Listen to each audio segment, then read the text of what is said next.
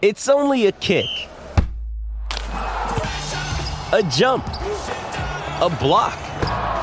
It's only a serve. It's only a tackle, a run. It's only for the fans. After all, it's only pressure. You got this. Adidas.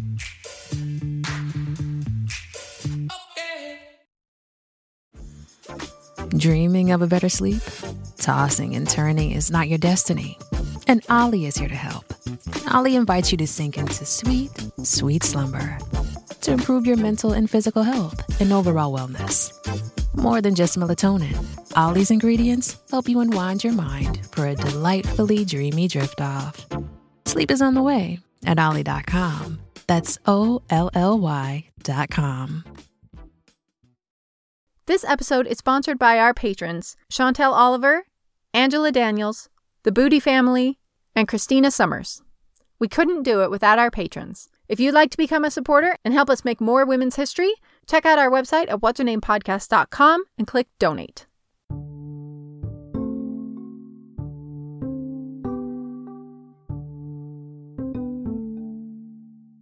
Hi, Katie.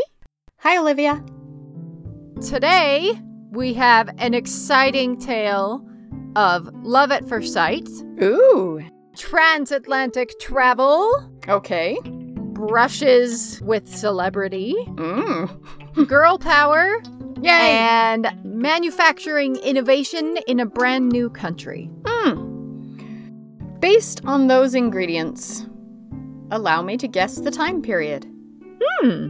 Because transatlantic travel was a big deal in your introduction, I'm guessing it's not a seven hour plane ride.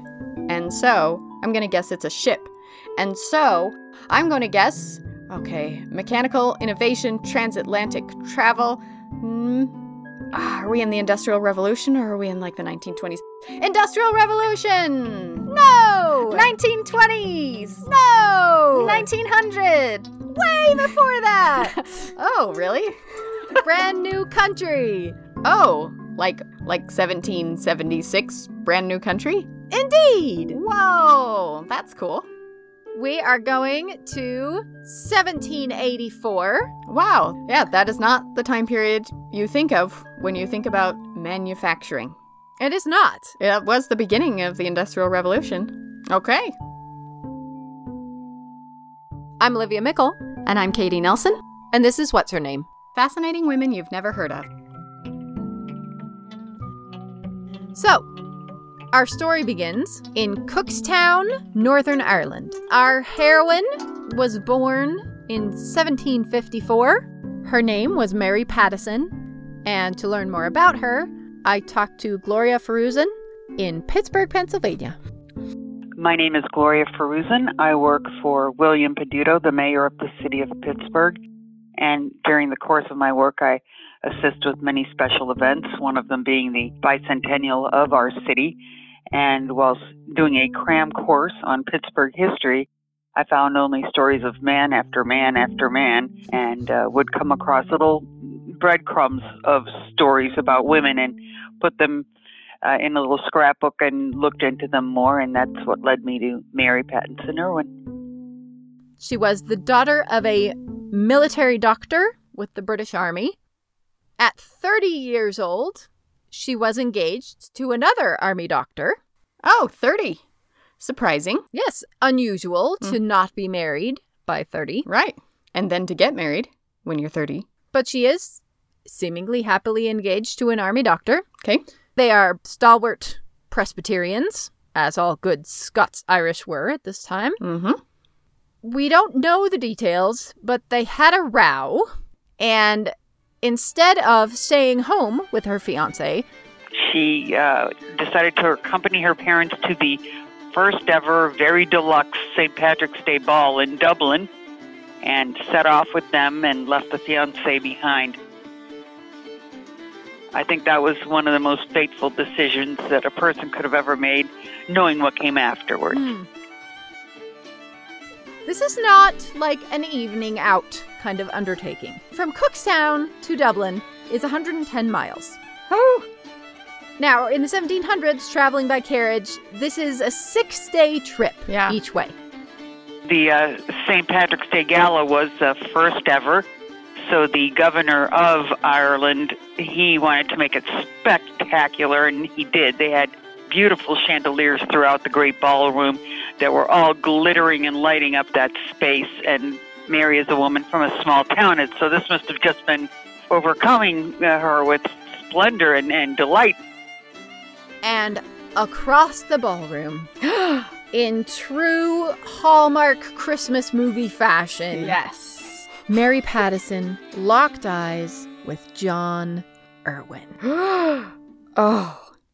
A fellow Scots Irishman who has been fighting alongside George Washington in the Revolutionary War Oh. against the British Army, Are you kidding? has made himself a war hero, and he was a war hero. He had fought at Yorktown, which, as every good Hamilton listener knows, was the pivotal battle in the Revolutionary War. But before that, he had also been a member of a small guerrilla style force that had been harassing British troops, cutting supply lines, stealing contraband. But when British forces got wind of their location in 1777, they executed a sneak attack on the sleeping American troops. And John Irwin almost didn't survive it. He was bayoneted 20 times. And the next morning, when the Revolutionary soldiers came back out on the field to see if anybody might have survived, John was breathing and moving a little bit. So they took him to George Washington's Field Hospital and revived him. So, at this point, his glory is undisputed, and he's the center of attention at this ball. The local boy made good, come home a hero. She encounters him there surrounded by admirers. They all wanted to hear about George Washington and the marvelous, brave fighting troops of George Washington. So, there's no first hand record of this meeting, but it must have been pretty dramatic. Because, as the family lore has it, mm. By the time the St. Patrick's Gala weekend was over, Mary and John were married, Oh. and Mary. within weeks, Mary had run off back to America with John Irwin on the next ship home. I love it. This is so un, unlike what people did in those days. They were really dominated by these social laws, you know, social rules and regs that uh, to break out like this and find each other and boom, we're getting married and we're leaving. We're going 4,000 miles away over this ocean blue. breaking off your marriage, setting out for a new country, you are leaving everyone you've ever known behind, and you are probably never going to see them again. But John, he believes in the cause, and he probably said things like, Help me build liberty in a new world, Mary. and she said, Yes, that is my destiny. That's how it happened. I'm sure it was exactly like that. Yeah. Wow, what an opportunity in a world when, if you're 30 and unmarried, you're just an old maid who's going to be a companion for your mom your whole life, you know? Yeah, you have Like, very life is few over. options. Yeah. And then she gets to go and be Outlander. She must have been quite something herself too, because John Irwin is the center of attention. He is showered with Mm, with uh, attractive women, cool. and he chooses her. yes. So something She's smart. She's brave. She's not going to settle. Well, and he is an unusual and unconventional person himself. A couple of years before the battle where he is bayoneted 20 times, John Irwin was with a regiment fighting in Canada, and he was severely injured there as well. he went up to Quebec with Mad Anthony Wayne. He's another story unto himself. But uh, John was severely wounded in Quebec also, was nursed to health by nuns in a convent. Convents were often hospitals in those days. And uh, he fell in love with the nun who took care of him. Oh. She fell in love with him too, left her convent, and they married. This is years before he meets Mary Pattison, obviously. they married in Quebec, moved to Fort Ticonderoga, and she tragically died very quickly from typhus. No. So, Oh, This is- John is such a romantic soul. so this is his first marriage. ah. It tells us a lot about him that this is a fellow Presbyterian who Mhm. is happy to marry a French nun. yeah.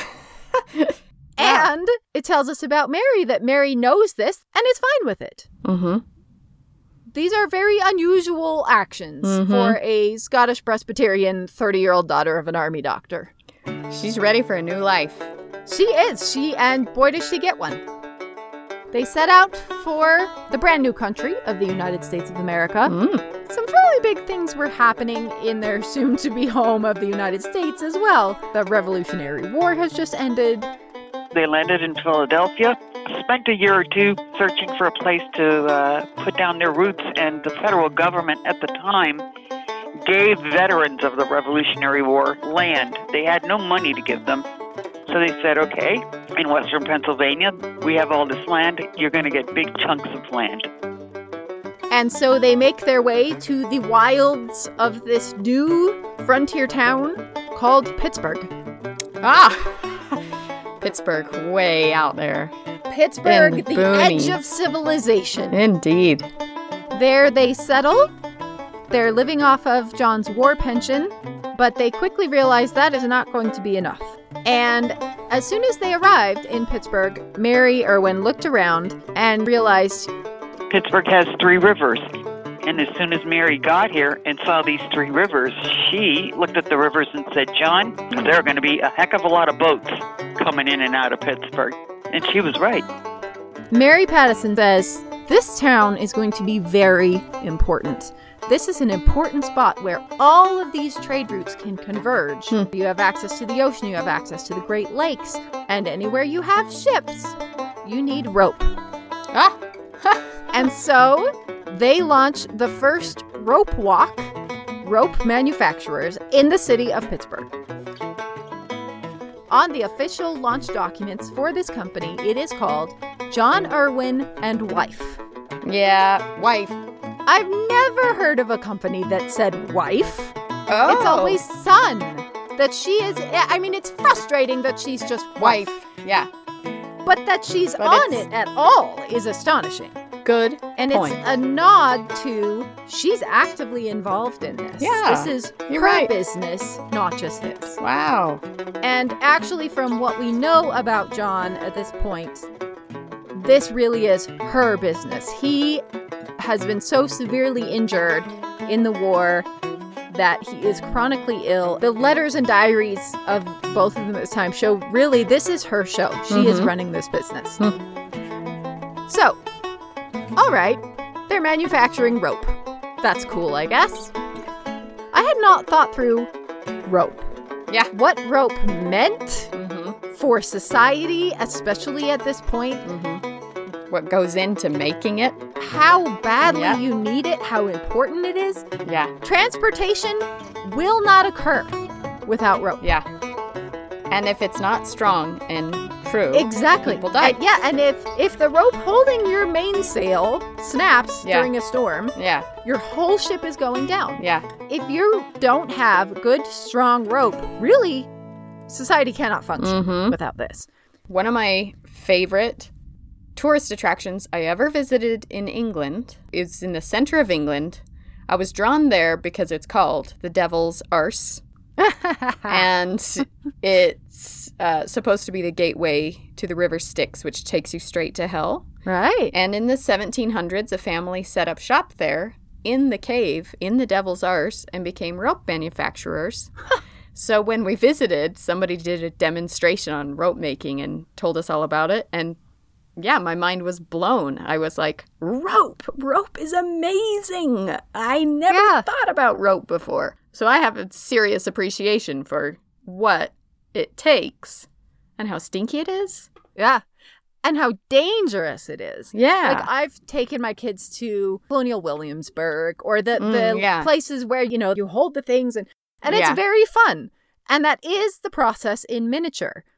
But it hadn't occurred to me that you have to make rope in a straight line, Mm-hmm. and your rope can only be as long as your straight line is. Yeah. The standard rope at this point is a thousand feet long. Mm. You need a thousand feet of warehouse Mm. space to build this. Or a cave, I guess. Or Maybe a that's why the yeah. cave was so yeah, handy. I'm fascinated by how they did that. and so I'm just going to walk us through the process of how you make a rope because I found this completely fascinating and I Okay. had no idea that you did this. So it's called a rope walk because you need people literally walking back and forth or actually running back and forth Mhm. as the rope is twisted the whole time, making sure that the tension is even. what are they making them out of? Mary Irwin's rope walk is making ropes primarily out of hemp that are grown in the ah. surrounding Pennsylvania area.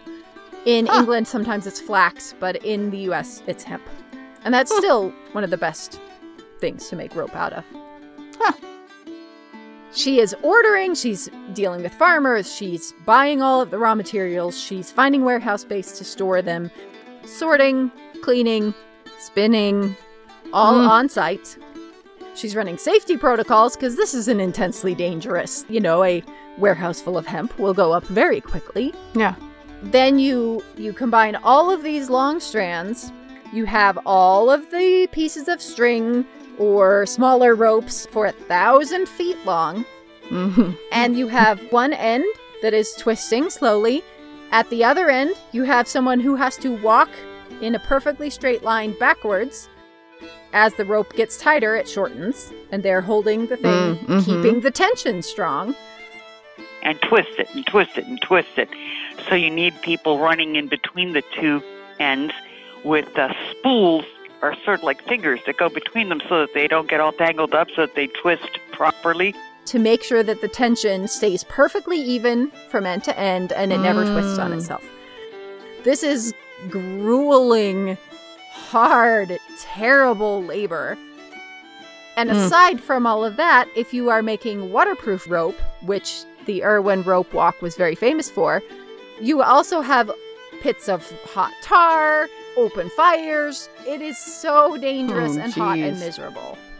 And that a woman is running all of this Wow. and doing so spectacularly effectively is Yeah. amazing at any time, but especially at this point. Yeah. Just the foresight that it takes to move into a new town, say, look, Hmm. rivers, rivers, boats, rope. Let's learn how to make rope. Yeah. She has no experience making rope. How Right. does she do this? It's the Enlightenment. Yeah, it's amazing. I mean, she would have been educated, Yeah. so maybe she really is just getting books and learning how to run a rope walk. The trick to being educated is you learn how to learn Yeah. what you don't know. Yeah. That's awesome. So we actually have some video from uh there is one still functioning traditional rope walk still in the world that still Ah. makes rope in this way and it is at Chatham Docks in England and we have some great video showing this whole process because I, I mean it's Cool. hard to describe but watching it is fascinating and they are still making them by hand in the Mm. same way that they did 300 years ago they do now use bicycles to run back and forth instead of running so that they can be faster as they are going back and forth along the rope walk. They're on bicycles. Wow. But, uh, and these ropes are used for historic sailing ships, things like that. Oh, cool. Just to give us an idea of how much rope is needed in 18th century America, a standard rope is a thousand feet long. Okay. The average sailing ship requires 31 miles of rope. Whoa. 31 miles of rope is 163,000 feet. Wow. They're making That so much rope. It's mind blowing. Wow. Well, no wonder it's lucrative. yes. Wow. And exhausting. They're running, Mm. you know, 24 hours a day to try to keep up with some of this demand. It was 1790. It was just a, a little over a decade after the Revolutionary War.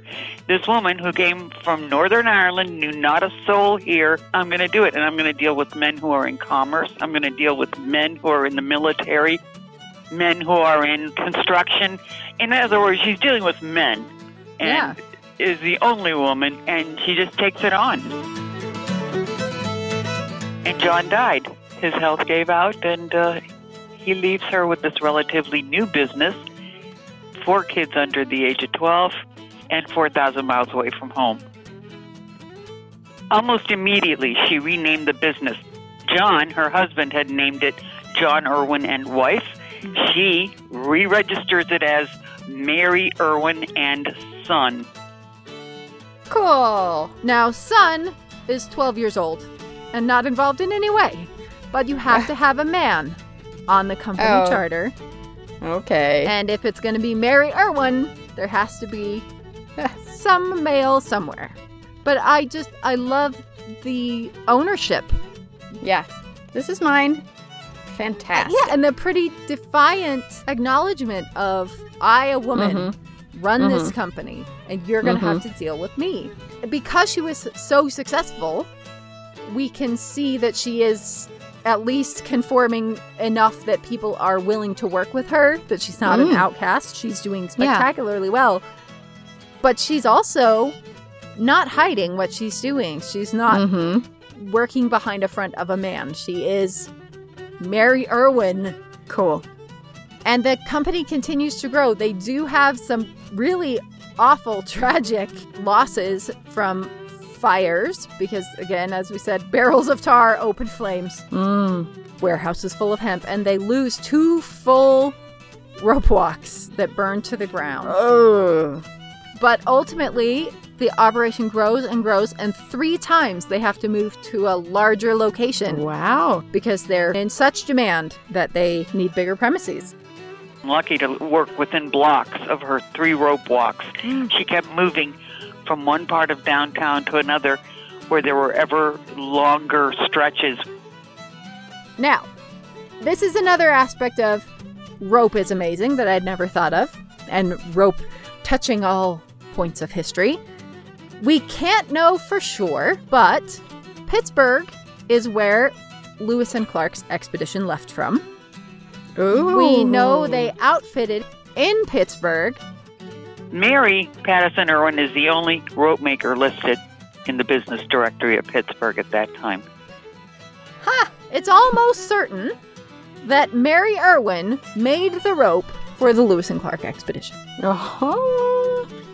Rope was so important that one of the guys who went on the Lewis and Clark expedition, he kept a diary, and one of the lines I'll never forget that I read was, "This expedition was held together by rope," and that hmm. just that really got me because I thought, Mary, you made history, lady. Oh. That's awesome.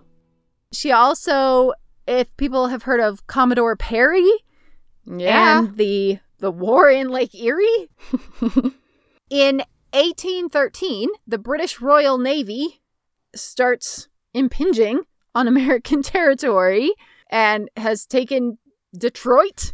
oh. Outrageous. The British seize control of Lake Erie. And there's this major battle, and Commodore Perry came to Mary Irwin and said, I would like you to please outfit my navy for this upcoming battle. And she agreed, and they did a rush job for all of this rope for all of these ships.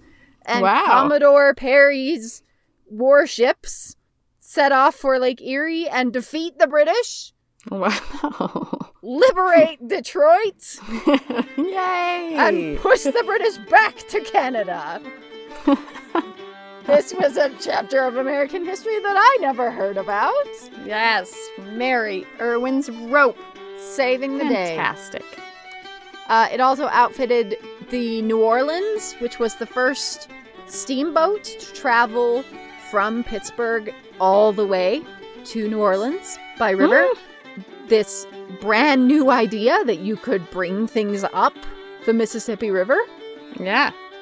That no Cool. one had really done this before. This was a pleasure cruise first and would Mm. soon become exactly what she predicted that all of this trade is coming up and down these rivers and Pittsburgh becomes Mm. the center.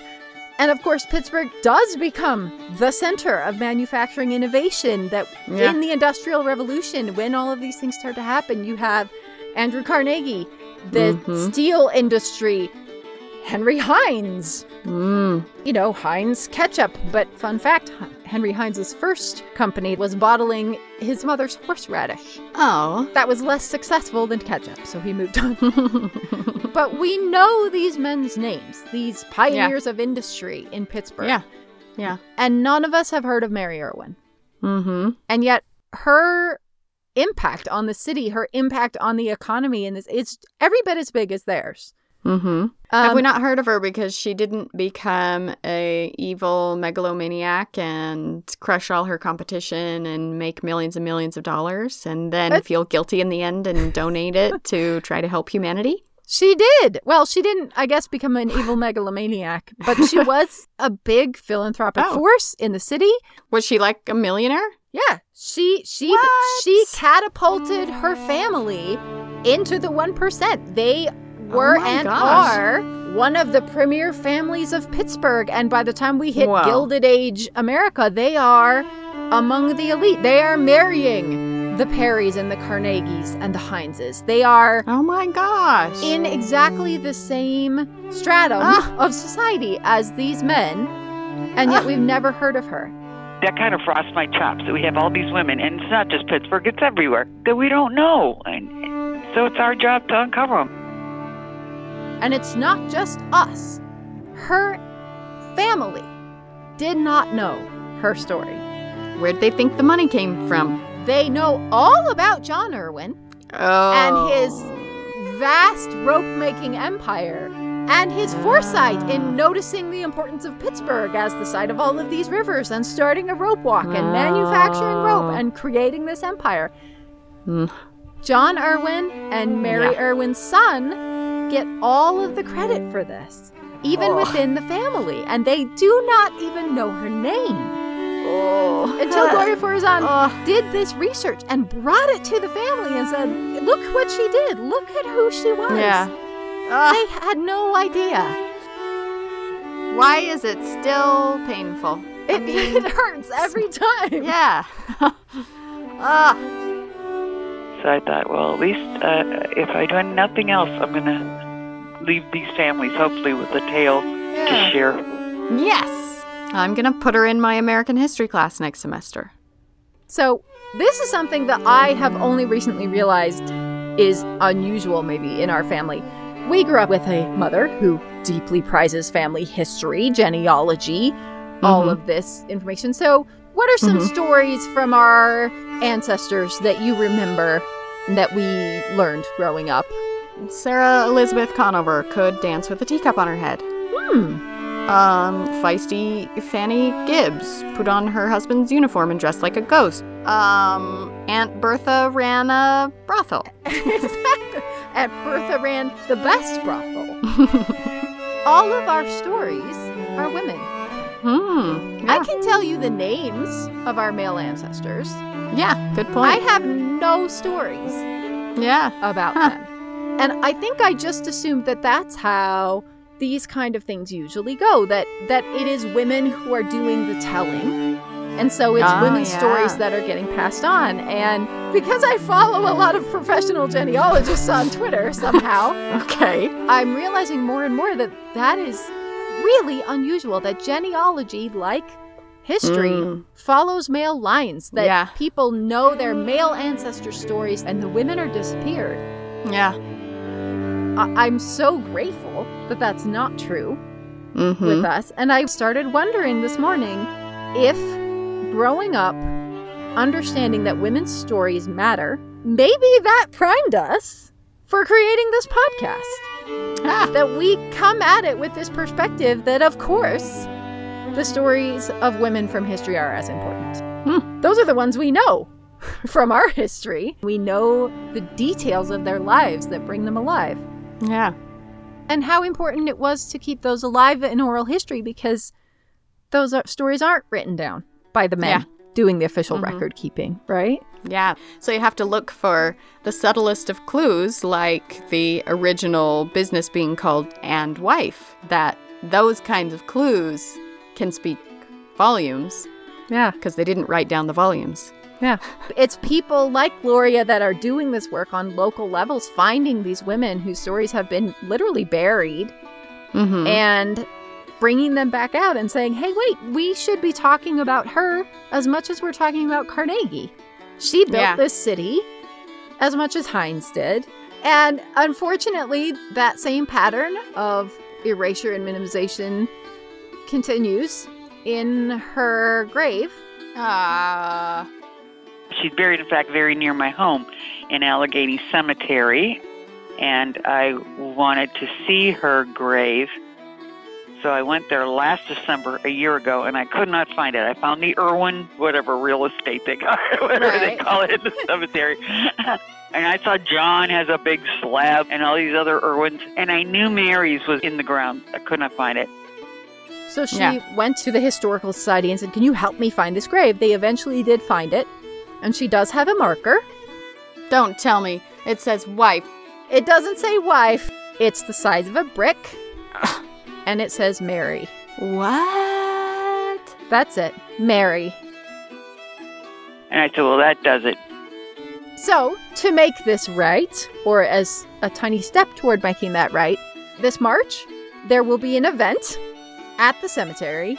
I'm doing a very low key, non religious event to just remember Mary and recognize her and her contribution to this city. I'm going to give little pieces of rope for people to tie on their fingers to remember Mary because when I was young, that's what we used to do put string on Ah. our finger. recognizing her legacy Fantastic. and bringing attention to her stories.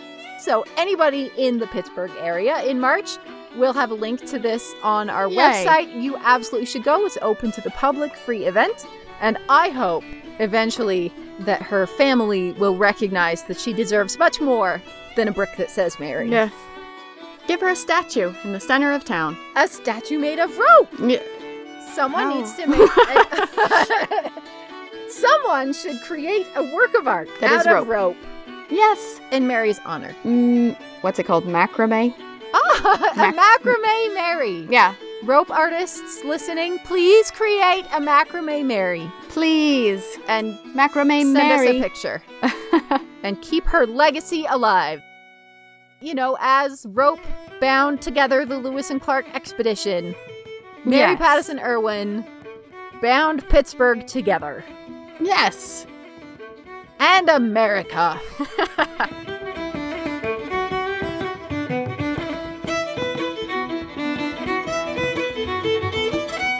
Huge thanks to Gloria Forouzan. If you'd like to learn more about Mary Pattison Irwin or find more details about the memorial ceremony happening next March, visit our website at whatshernamepodcast.com. We have links to all of the information that you need there. You can also follow us on Instagram, Twitter, and Facebook, where we post lots of photos each week. Music for this episode was provided by Katie Davis Henderson, Killarney, Andy Reiner, and Jon Souza, and Half Pelican. We're always so grateful for our generous musical partners. Find more about their work at our website. Our theme song was composed and performed by Daniel Foster Smith. Our intern is Isabella Martinez. What's Her Name is produced by Olivia Meikle and Katie Nelson, and this episode was edited by Olivia Meikle.